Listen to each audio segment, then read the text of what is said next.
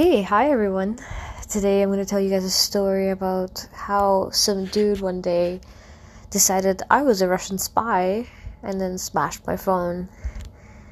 This happened to me when I first came to Whistler.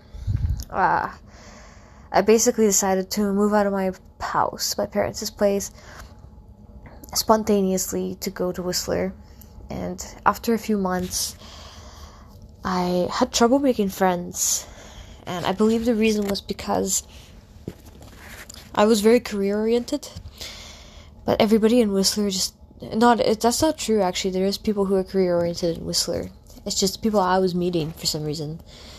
Uh, they were just not very like career. They just weren't excited about building a career. Meanwhile, for me, I had like my biggest outbreak in my career. I had my biggest successes in that time. So I just felt like I didn't belong. And I was hanging out with pretty much anyone I can hang out because I was getting really lonely and it was very hard for me to just I just wanted to touch people like I wanted to hug people I was getting really lonely um mainly not even just like, hug friends you know I just wanted some social interaction.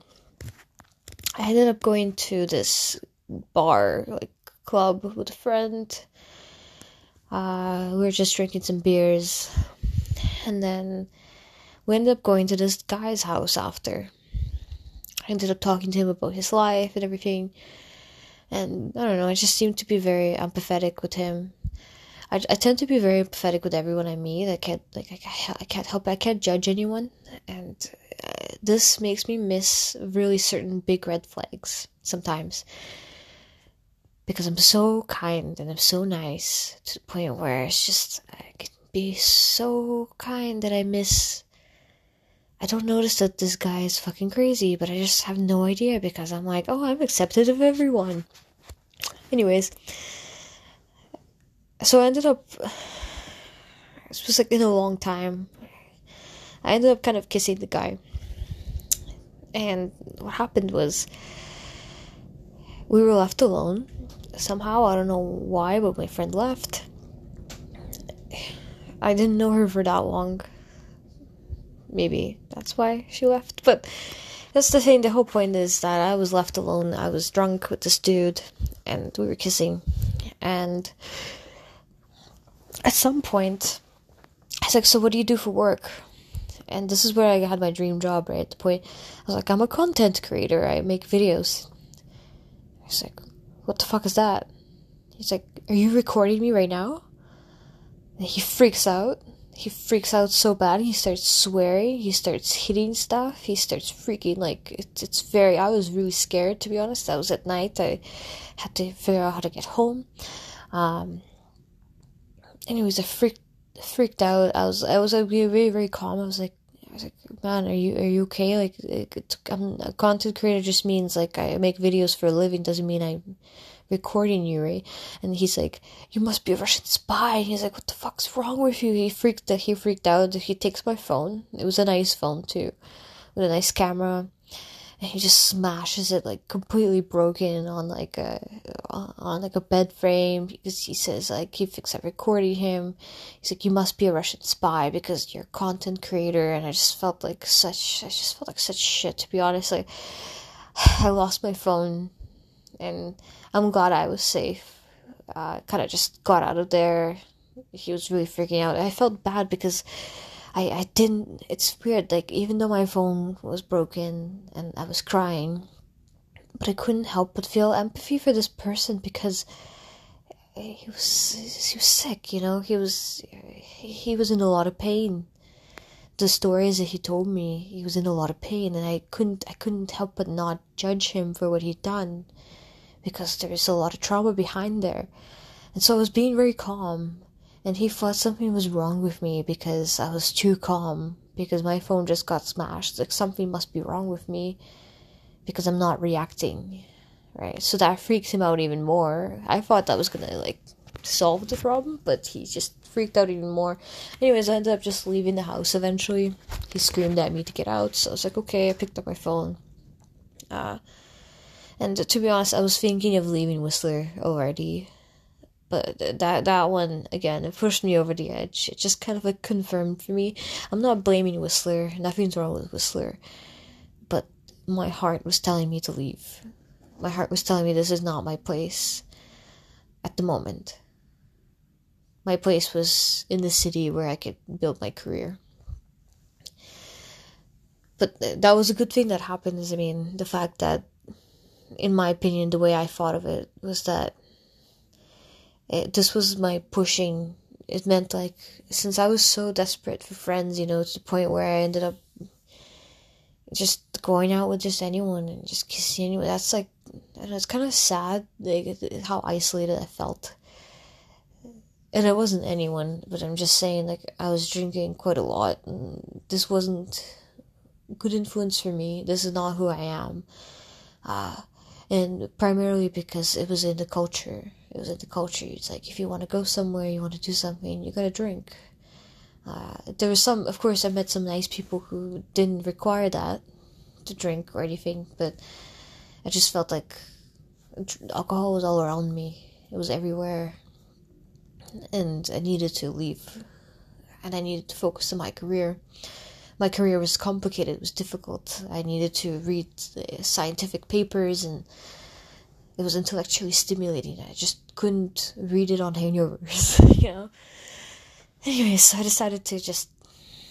I was like, for me, it was like a wait. It was like a kind of like a, a message for me to leave.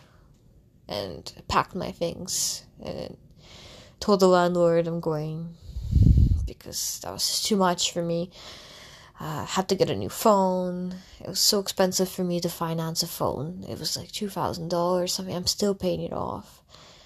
It's it's really unfortunate, you know. But you know the guy, I, I, I, it's so stupid. But I've I've I I tried. I was thinking like maybe I could report him to police, but I, I it didn't work out.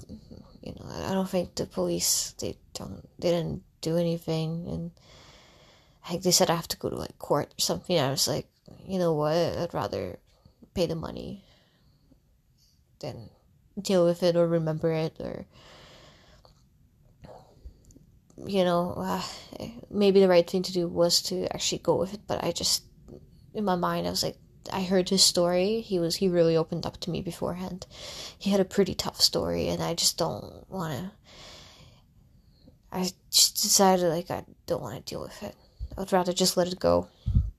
Uh, and it pushed me out of the city. And the cool thing is that I like ended up spending an entire month after in just on my own in in living in North Vancouver, and then I ended up meeting someone I fell in love with, which ended later. But still, it's like it was pretty cool because I had to go through all that shit in order to officially get kicked out of the place where I wasn't supposed to be, the land where I was supposed to be, and learn something from that. So, I mean, everything happens. I think, if in that case, it was it was kind of meant to be, and and I feel like kind of at peace with it now.